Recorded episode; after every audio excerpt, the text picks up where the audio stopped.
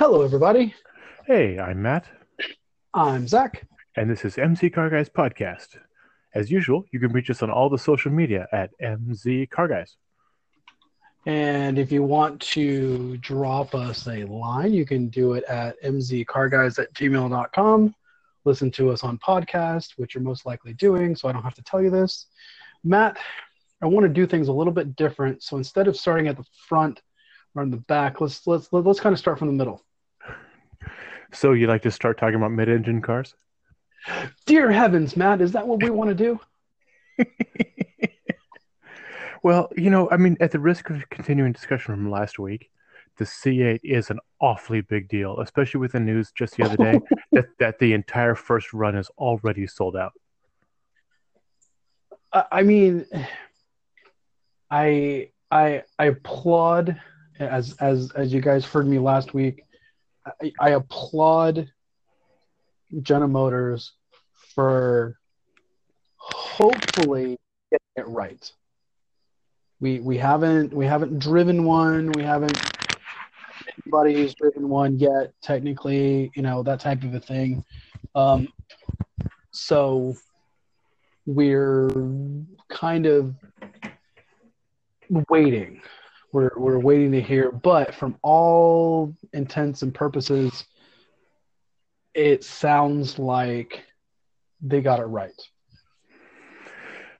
It it does. Um, the one thing that keeps coming up in the my little corner of the automotive enthusiast interwebs is is this thing about the Z51 package, which on the C7 apparently is what takes the car from being essentially a glorified rental car to being an actual sports car. And there's looking at the same thing on this car, where you're for the first time, you're going to have a mid-engine car in rental car parking lots. oh, Yeah. that's right.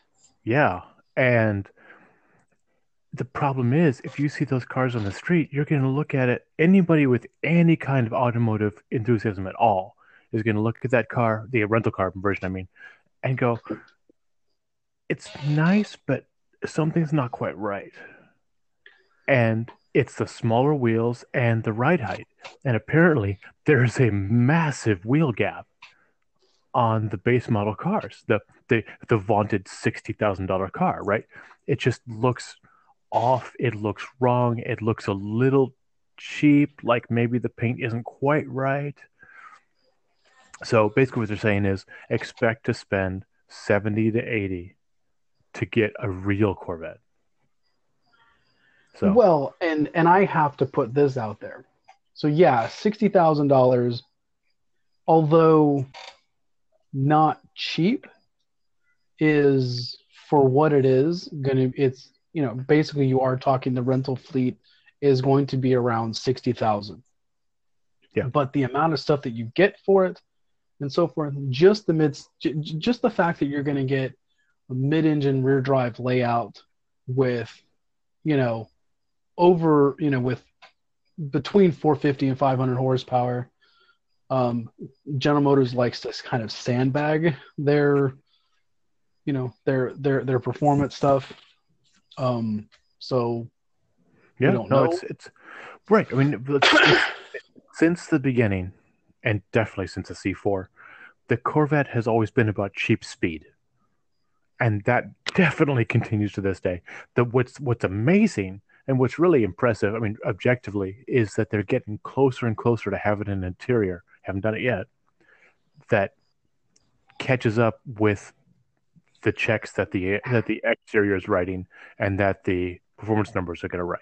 That's and that's Yeah. very cool because it used to be that you'd look at the car from the outside, it'd be gorgeous, and you'd hear all the numbers and how fast it went, and it'd be great, and you get in the car and go, oh, So oh. so Oh. let's kind of back this up just a little bit and kind of go over what what actually what we're speaking of when we're talking about mid-engine because technically a mid-engine is anything that sits between the axles. So yes, um, yeah, yeah, so so like like technically the the Honda S2000 with the AP1 and the AP2 are Yes. both mid-engine cars because of the fact that the engine sits behind the front axle. And there's a couple Yes. of other cars that are like this, that where they sit behind the you know the front axle. Um, and then you have say Porsches like 911s and so forth, um, rear engine, rear drive that are not front engine because the rear engine technically sits behind the rear axle. Um, Well, okay. But then you, Wait, There's a nuance to that. We're gonna, we're going to skip over that, but let- we'll come back to it. Yeah. So, anyways, so when we're talking, what we're speaking of tonight is not necessarily like the front mid engine cars. We're talking about the rear mid engine cars. For the most Anything part, right? that, yeah, Right. for the most part. So, Right. the we need to acknowledge sits- that they exist, but rear mid engine is, is the is the fun stuff, the really fun yeah stuff. so yeah so we're talking about that and it it causes some design um so some design problems but also some design solutions so the reason why you normally have a front engine rear drive um, is the fact that you're able to get the best performance out of a rear drive car um, as opposed to like a front wheel drive car. Um, but having the engine in the front, you're able to reduce the amount of uh, heat that the engine is. When you do a mid engine car, Right. now you have to really concentrate on making sure that you're keeping the heat down.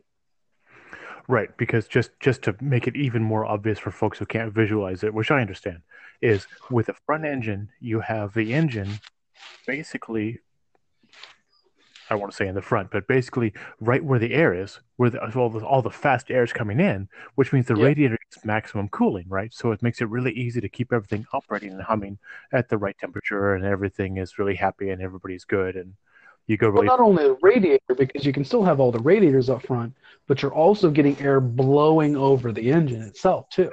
Right, right. So it's yeah, so it's internal cooling via the coolant and the radiator, external cooling via the air going over the over the outside of the engine. All that stuff matters. It it's all part of the process. It all is important. Yeah. And But when you do a mid-engine car behind the seat, changes. yeah, now you now you're now you're relying so much more on the internal cooling of the engine and not just the the external cooling. Which is why a 911 has the engine rear engine rear, or yeah, rear, rear drive because the engine sits back far enough to where you can have um, air inlets coming from and pushing down, you know, getting into it and blowing air across it. Right. What would be a trunk in a quote unquote normal car is they're able to have these open slats, right? So the hot air being being warm wants to escape, it wants to go up, which means cold air wants to fall, wants to go in. So all those things work out, which is why an air cooled 911 used to be well, it's still feasible. It's just not awesome. Um, it used to work and it was it was great. So Yeah. so you have things like I'm just going to take an example of a car that I've I've actually driven, um, the Alfa Romeo 4C. So if you look dead on from the front, it has two large intakes, sort of set on the hips, for lack of a better word, but just in front of the of the rear fenders, and one of them is air that goes straight into the engine, the engine to you know burn and create fuel out of and the other one is air that goes directly to the intercooler for the turbo to keep the turbo cool so the car doesn't blow up and catch on fire. And there's a third inlet at the base just in front of the driver's side rear wheel that is just for cooling the, the differential. And all that stuff is super important. It all, it all matters because there's that's the Yeah. only air into the car. The entire front of the car, there's no frunk, which we'll talk about more in a second. It's the entire front of the car is all radiators that are circulating coolant that comes in hot and goes out cool to help again keep the car from catching on fire. Basically. Yeah, basically. So, okay. So some of the now originally when like so we're gonna teleport ourselves back to like 1901. So like the, So the turn of the century. So engines it is so the automobile technically started off as a mid-engine, which is which is kind of weird. Um, didn't know that. these were yeah and basically the the engine itself was directly underneath where people were sitting. Um, and that's because there was a lot of backfiring. There was um, a lot of you know seals weren't you know rubber or anything. Most of them were um, like cotton twine or something like that or like wool like spun Right. wool was the seal and so you had oil kind of going everywhere and all of that type of thing Oh, So- and that and because you could seal the top of the car, it kept all that gunk out of the passenger compartment. Yeah. Well basically it it kept so um basically what it did was is it, it because it was underneath it kept all of that from coming up onto the people itself um Makes And- sense. But you know if you had it in front of you also everything was chain driven back then. Um, you really didn't get uh, you know technically the auto car was the first one to use a drive shaft. Um, but uh, almost everything else was uh, chain driven. Was bicycles Yeah. which were which had been all the rage for you know you know several decades before then And um, Sweet Honda made chain drive work again in the 60s and 70s somehow. Absolutely. Absolutely. Actually, uh, Jay Leno's garage. I was just watching one on uh, on his uh, his latest project he was working on. I'm going to show it just in a second.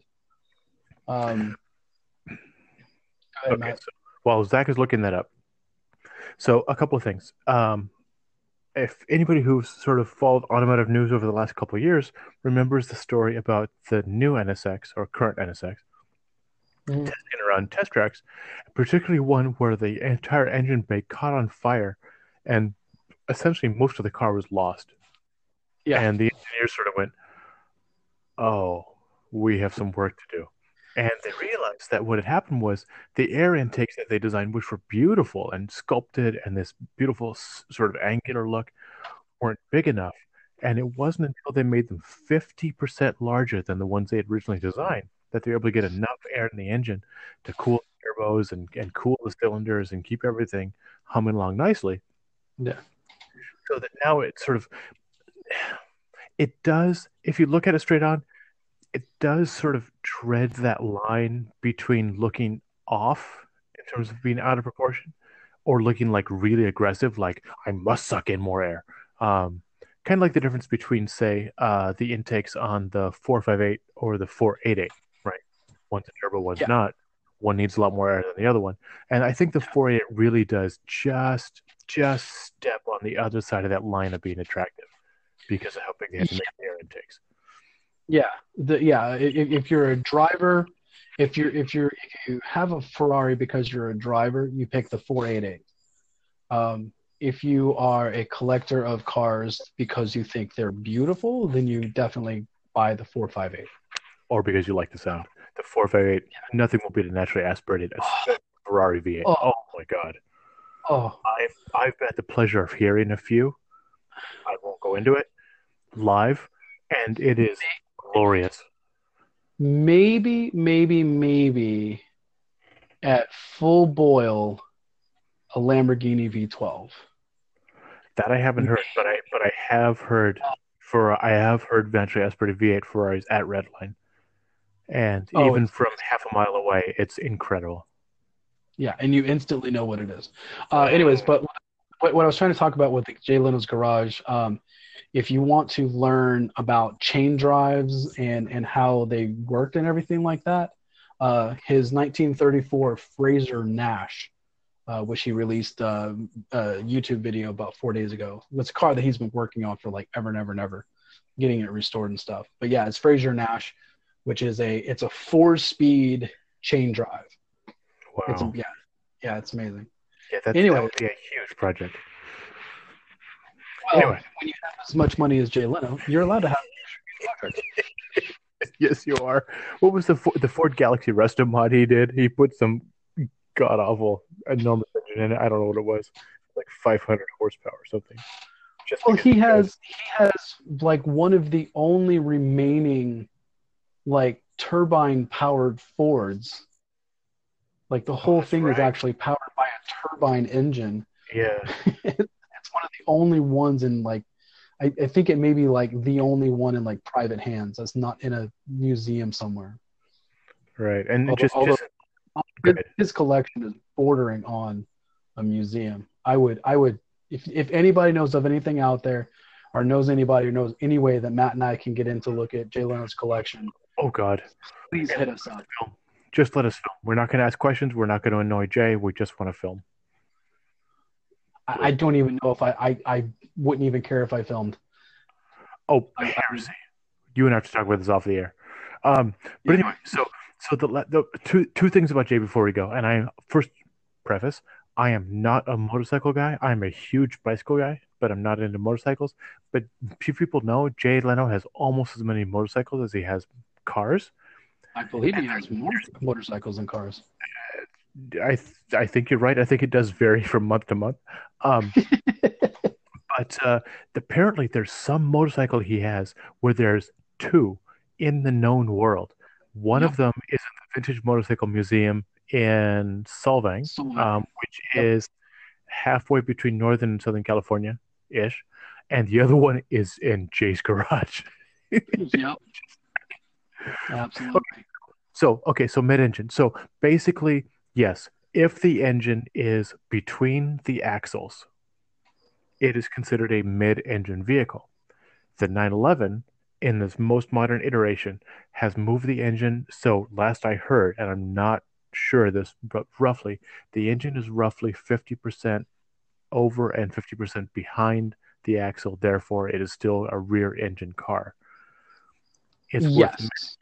right? That which is really an odd thing to think about is that in a front engine car, the holy grail, right, of engineering is to have 50-50 weight distribution. So the same weight over the front wheels as over the rear. BMW is really famous for this, ultimate driving machine and all that stuff. Which is something Corvette was able to do like since forever by moving the transmission, yeah, the transmission basically to the rear axle Yeah. the weight get distributed correctly that way. The C8 is 60% over the rear axle. The new NSX is 60% over the rear axle. The Toyota MR2, rest in peace, was 60% over the rear axle. We can all see a pattern forming here. Yeah.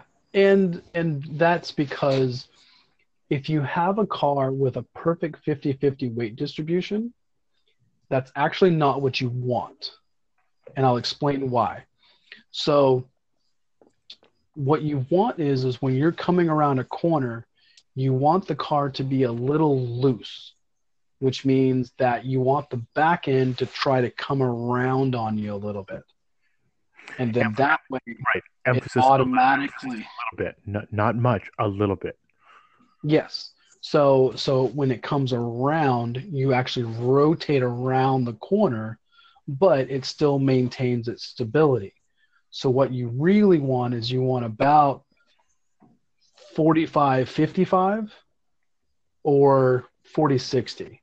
You want 40% in the front, 60 in the rear.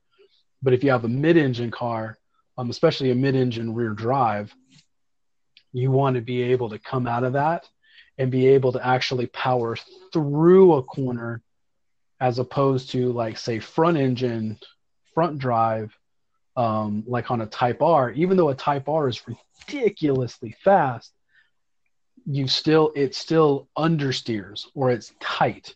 So when you come into a corner and then you try to apply power it doesn't want to rotate it wants to go straight it, so Right. it wants to flatten out that curve as much as possible which you don't push want it to do. right, it wants to push you off the racetrack, front wheel first.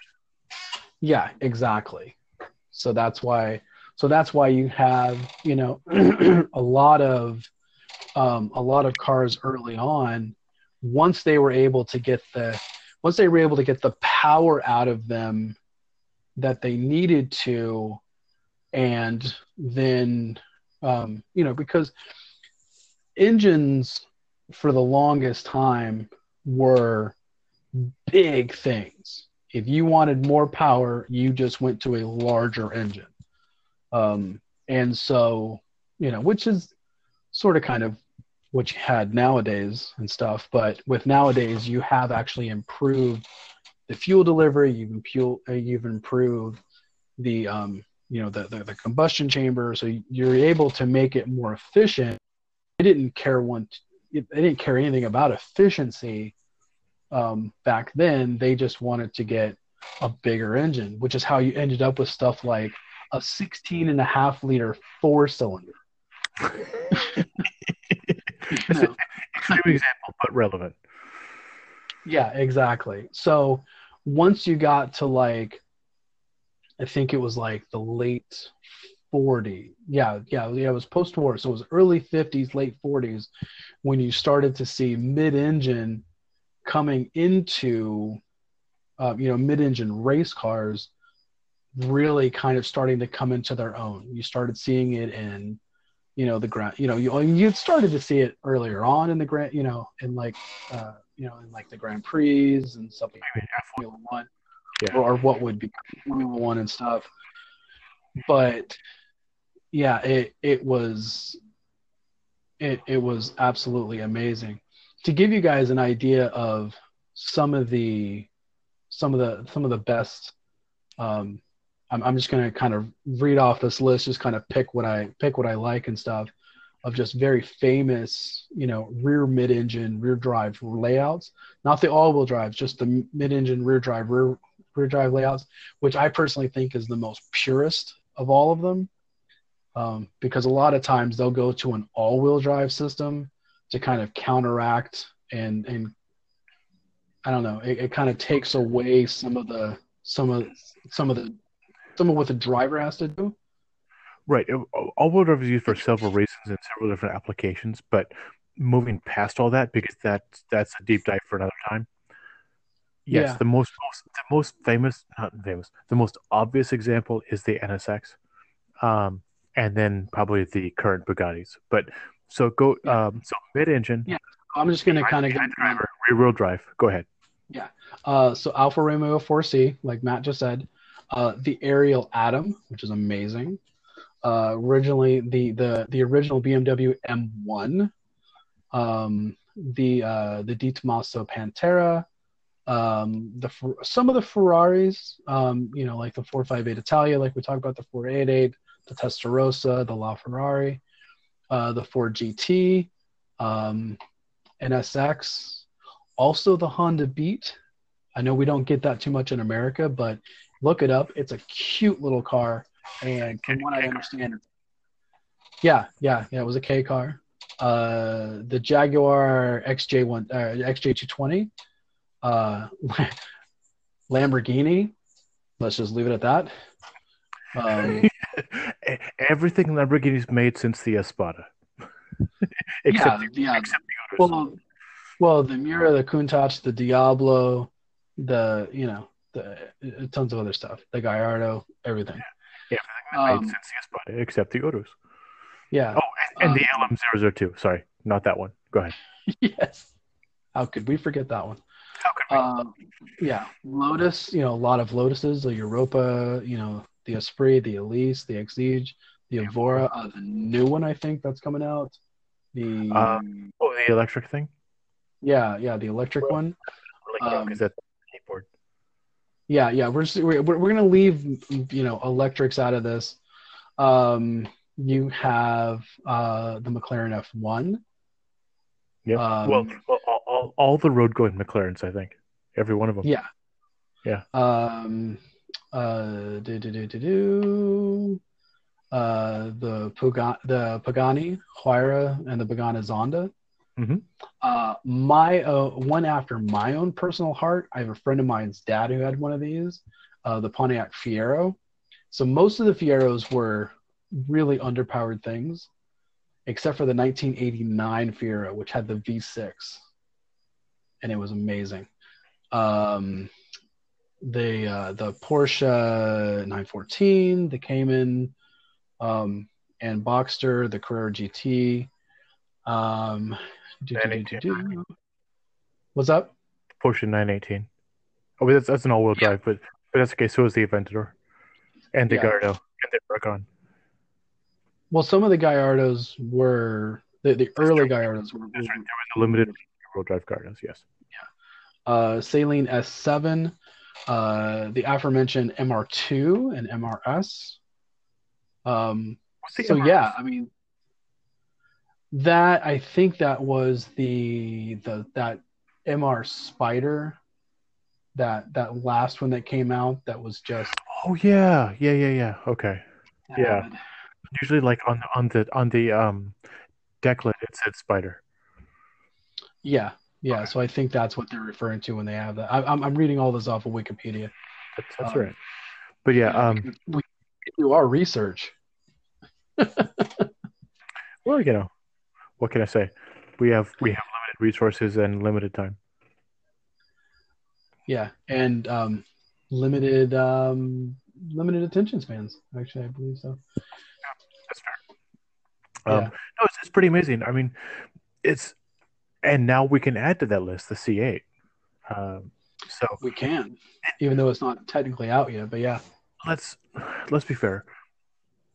Zach and I are not unequivocally fans of the C8 in terms of the driving experience, or in terms of the design, or even in terms of the interior, or even the engineering. As much I like as well, I, mean. I don't, I don't mean like like fanboy fans of like Yeah. not like, you know Oh, owing an We're- eye like we can't wait to we can be appreciative. Exactly. Right. We're appreciative. What is amazing is the dollar value. And what is amazing is that it's such a massive sea change from what's been what, what has existed in the Corvette for over 50 years. So that's a big that's the, where the big deal comes from, really. Well, here here's the big deal to me, and that is that you have this. You're able to take a small block Chevy engine, which essentially goes back to the mid 50s, and and and now it's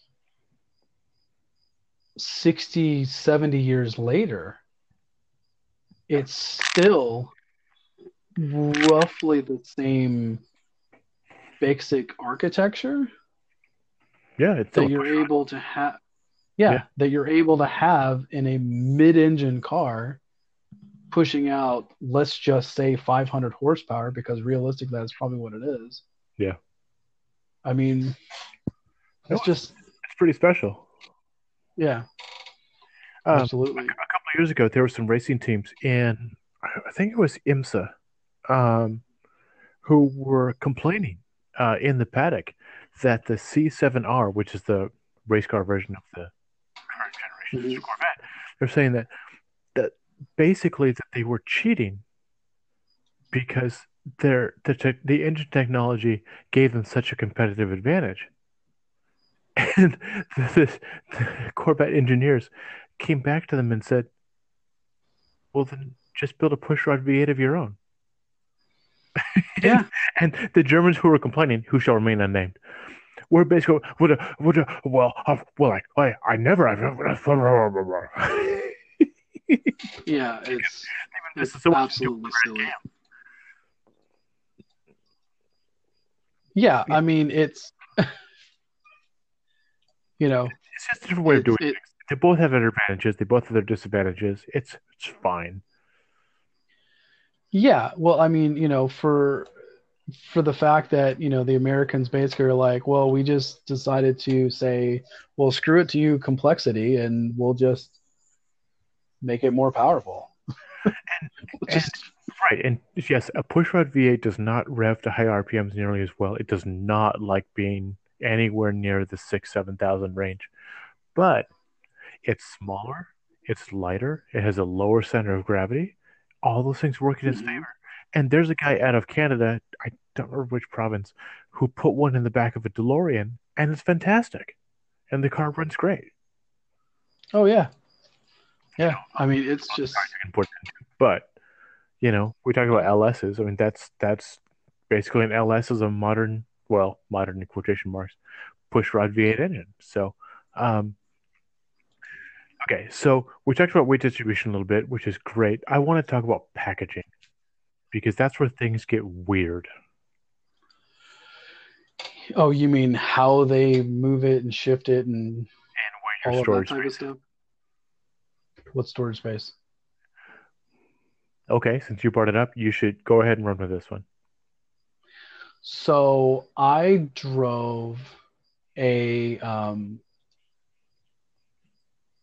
I drove now mind you it's not it's it's not a mid-engine car um but, but no I'll, I'll I'll go with this. So I drove a um a Ferrari a 1981 Ferrari 308 GTSI Quattrovalve basically the the same car that is on Magnum PI um, for those of you who are uh, as as old as dirt.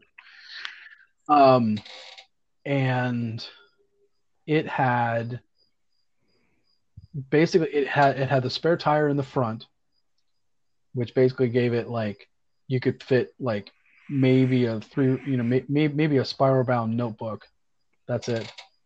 Um, and then in the back there was a spot where if you had the targa top in place, you could fit like a small duffel bag. But if you had the targa top in place, you could fit nothing. Oh, you targa top like removed, like it was open air. Yeah, yeah. So so you you took the little targa top roof section piece out, fit it into the trunk area, right. and then, and then you were, had nothing left. Yeah, yeah. So this is a major issue. Like in the in the Alfa Romeo 4C, um, basically you have enough room for a child suitcase, which essentially is roughly the size of an adult duffel bag, medium size. Yeah. Well, yeah, medium to small size duffel bag. That's it. That's it. You know, and if and a lot of the stuff that that you can get with the car, like the uh, trickle charger that you'll need to make sure your starter battery doesn't go dead, not because it's Italian, honestly, but because yeah. of the fact that if you own a 4C, you are smart enough to realize that it is not a daily driver. It's not even a weekend driver. It's a once a month driver. Um, and uh, then you have things like there's a box, a box the size of like an adult man's fist, that you open up this gorgeous box and it has this plastic cylinder in it with sort of like teeth on the end, whose only purpose is to help you remove the hewn aluminum oil filler cap for the engine because it's going to be hot. yes. So once you have those two things and a couple other bits and bobs, like you, your trunk area is gone. Yeah. Well, I mean, okay. To be fair with cargo space and trunk space and you know different practical thing, practical elements that you're trying to add to this car, there, Mr. Matt. Let's let's just be honest with ourselves you're not buying this as like a grand tour. You're not buying this to drive, you know, like across Europe or anything like that. No, you know, no. Or but you're you're driving this to the office because it looks really cool, and then you're trying to do, you know, some different things and stuff. But but the trouble is, the Corvette has been known, at least since the C4, as being the kind of car that you can do a grand tour with. you can drive it from say LA to Vegas with your spouse, which means well, that's because as much as they love to think of the Corvette as a sports car, it's not. I repeat, yeah. the sport the Corvette is not a sports car, it is a grand tour. And basically what they're doing with the C8 is they're trying to do the best of both worlds. They're trying to make it a sports car that can also be a grand tour with their frunk and their and their and their rear thing. Right. So in order to allow enough room for let's call them American drivers, and we'll be nice about it, to have enough room in the footwells for their big feet, despite the fact that there's only two pedals, they had well, to cowboy create... boots. You have to make room for cowboy boots. That's a horrible image, but you're absolutely right. Oh God. So, how do they make enough room in the footwells? Because footwells are an issue in in mid-engine cars that are not in front-wheel drive cars. And why is that, Zach? Uh, I mean, because you have to have enough crash crash protection if they get into an accident. That's that's a big part of it. Yep. Also, the suspension is different, right? Because you in a in a mid-engine car, you can have room for like push suspension and all that cool stuff you can do. Not that they necessarily would, but Yeah. right, which takes up all the linkages that make the front wheels, which are super important, behave in a, in a really linear way, so it's extra predictable, Yeah. right? More race car but softer. Yeah. That's the kind of thing you can do with a mid-engine car because you're not worried about packaging with that huge engine and all the other doodads getting in the way. But Yeah. Corvette people demand enough room that when the top is off, which is it's still a Targa, which is going to go in the back, that they still have room for their luggage and their spouse. Yes. And as a result, Or- this Corvette is huge. It is big. Matt, how big is it? It's 182 inches long by 76 Mm, roughly inches wide. Dang. And so it's 100 and how many inches long? 182. So it's longer than 182. just slightly longer than your average compact SUV, like a RAV4 or a CRV. Yep. How long is an Accord? Uh, 192. Yeah. So you're within a foot of a Honda Accord. Yeah, less than a foot longer, or less than a foot. Yeah. I think we can kind of, you know, kind of start to wrap this up, Matt, because I think, you know, I mean, yes, it, it it's long because they wanted to add everything to it. We'll just kind of have to see how that goes and stuff. But, you know, packaging of a midsize, you know, midsize rear engine car, um, you know, you, you got to make some compromises. And the vast majority of that is going to be, you know, one interior space and two cargo room. Yeah, you know, and and it's just the, the way it is. Um, it they definitely were helped by making it automatic only because they didn't have to worry about transmission tunnels and you know poking a hole through all that stuff and having room for three pedals in in the foot box and all that kind of stuff. But yeah, um, it's we. I think we need to pick this up next week and and uh, or so and do a second part of mid-engine cars, kind of more about sort of the history and more of the nuances because there's there's a lot of cool stuff going on with this that's really worth getting into, like you know transverse versus longitudinal and all that kind of cool stuff. Yeah, I mean, and, and I and I think we can kind of, you know, maybe put a pin in that and kind of, uh, you know, once once we get, you know, kind of an i better better idea of what we're kind of talking about and stuff like that, and we haven't even gotten to, you know, to to rear mid engine all wheel drive cars. Yeah, that'd be fun. That's Yeah, that's so- dynamically that's a whole other ballgame. Yeah, so uh, yeah, I think that's a podcast. Vroom vroom, Matt. Fantastic. Good night.